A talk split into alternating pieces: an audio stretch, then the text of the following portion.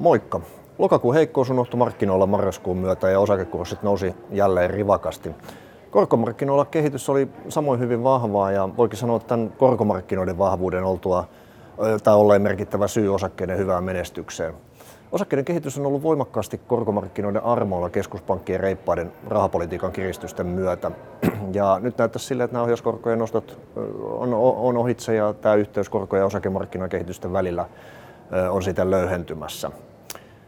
Tarkasti seurattu Yhdysvaltain 10 vuoden valtiolainen korkohan saavutti huipputasonsa lokakuun puolen välin jälkeen, eli kipasi 5 prosenttiin ja on, on sitten laskenut aika rivakastikin takaisin syyskuun tasoille, mutta se on edelleen verrattain korkealla tasolla. Tietysti noiden ohjauskorkojen edelleen ollessa siellä huipputasoillansa Yhdysvalloissakin. Markkinoille tärkeää tämän tason lisäksi on myös kehityksen tasaisuus, eli, eli korkotason voimakkaan heilumisen laimeneminen tämmöisessä rauhallisemmaksi, aivan samoin kuin osakemarkkinoillakin tuppaa olemaan. Osakemarkkinathan yleensä tykkää siitä vähän matalammasta markkinoiden he, heilumisesta. Vaikka nämä ohjauskorkojen nostamiset näyttävätkin nyt olevan lopussa, niin tärkeää on, on tietysti näkymät sitten tämän nykyisen korkotason korkeuden pysyvyydestä, eli, eli kuinka kauan tämä tulee pysymään näillä tasoilla. Ja keskuspankkirithan ei tiedä sen paremmin kuin markkinatkaan tärkeimmän mittarinsa, eli inflaation tulevaisuuden kehitystä varmuudella, ja, ja siksi jättää luonnollisesti oven mahdollisille lisäkiristyksille, jos, jos inflaatio ei tippusikaan odotetusti. Inflaatio nyt kuitenkin on rauhoittunut ja, ja kyse on siis lähinnä siitä, että miten nopeasti se tippuu takaisin tavoitetasoille. Tähän on Yhdysvaltojen osalta vielä matkaa. Euroopassa viimeiset luvut on jo, on jo aika lähellä. Ja, ja siksi ehkä näitä koronlaskuja on turha odottaa ihan lähitulevaisuudessa, etenkään, etenkään Yhdysvaltojen osalta talouskehityksen siellä jatkaessa edelleen hyvällä tasolla.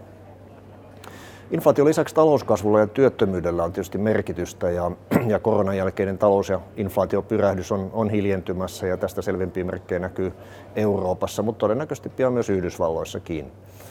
Markkinoiden kannalta kuitenkin oleellista on tämä hiljenemisen tahti, joka vielä on, on aika vaatimatonta. Kiihtyessään tämä tietysti aikastaisi näitä mahdollisia taloutta tukevia koronleikkauksia sitten keskuspankkien taholta. Kiinassa valtiovalta jatkaa taloutta tukevia toimia, joita nyt on kasassa jo aika liuta. Markkinat ei, ei kuitenkaan siellä suuressa pessimistisyydessä ole tästä ihmeemmin innostuneet. Mutta maailman toiseksi suurimman talouden tukitoimet ei kosketa vain sitä itseään, vaan myös globaalia taloutta ja tukitoimet auttaa siis myös Kiinan ulkopuolisia talouksia. Kiinan osakemarkkinatuotot on ulkomaisille sijoittajille tänä vuonna olleet muihin markkinoihin nähden surkeat, jopa heikommat kuin Suomen osakemarkkina, joka edelleen on kokonaistuotoltaan tänä vuonna selvästi miinuksella. Kiinan osakemarkkina on arvostuksiltaan varsin edullinen, mutta menestyäkseen se tarvitsee tämän pessimismin käännöstä parempaan.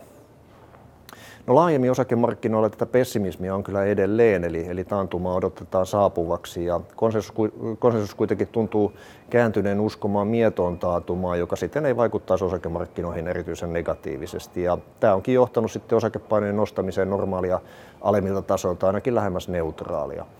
Tätä kehitystä on edesauttanut yritysten kohtuullisen hyvillä tasoilla jatkanut tuloskehitys, etenkin yhdysvaltalaisten suuren markkina-arvon ö, yritysten kohdalla.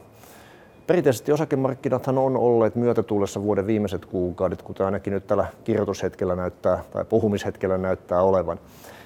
Viimeisten 20 vuoden aikana Yhdysvaltain osakemarkkina on noussut 13 kertaa näistä 20 joulukuusta.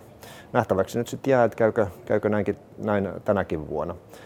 Arvostustasot näiden suurimpien yhdysvaltalaisyhtiöiden ulkopuolella ei ole erityisen kalliita, vaan, vaan globaalisti ehkä voisi pikemminkin sanoa varsin normaalit, osin jopa historiallisesti edullisemmalla puolella. Ja tässä tietysti tulee ottaa huomioon tämä rajusti noussut korkotaso, jonka jo määritelmällisestikin tulisi alentaa arvostustasoja edullisemmiksi. Edellytys osakemarkkinoiden menestykselle on tulosten pysyminen kohtuullisen hyvinä ja korkomarkkinoiden pysyminen edelleen rauhallisina. No varahoidon allokaatiossa eli varojen jalkautumisessa osakemarkkinoiden painotusta nostettiin edelleen marraskuussa ylemmäs ja vielä uudelleen marraskuun lopussa. Ja osakesijoituksia näissä muutoksissa lisättiin Aasian Tyydenmeren alueella, mutta myöskin hieman Suomen osakemarkkinoilla, jota me ollaan alipainottaneet aika pitkään. Jälkimmäinen osakesijoitusten lisäys puolestaan kohdistuu sitten kehittyvien maiden osakkeisiin. Osakesijoitusten alipainotukset kohdistuu kuitenkin edelleen suomalaisiin ja eurooppalaisiin osakkeisiin ja ylipainotus etenkin Yhdysvaltoihin, mutta myös sinne Aasia Tyynemeren alueelle. Korkosijoituksessa heikoimman luottokelpoisuuden yrityslainoja, eli niin sanottuja high lainoja sekä kehittyvien maiden lainoja on normaalia vähemmän ja, ja näitä vahvempia yrityslainoja ja valtionlainoja suositaan edelleen. Osakeostot rahoitettiin pääosin valtionlainoja, kehittyvien maiden lainoja sekä näitä parempia yrityslainoja vähentämällä. Ja mitä tulee korkoriskiin, niin se määrä pidetään edelleen normaalia korkeampana nyt kun nämä korkotasot on, on historiallisesti aika mukavia. Tässä kaikki tällä kertaa. Palataan asiaan heti ensi vuoden alussa. Kiitoksia.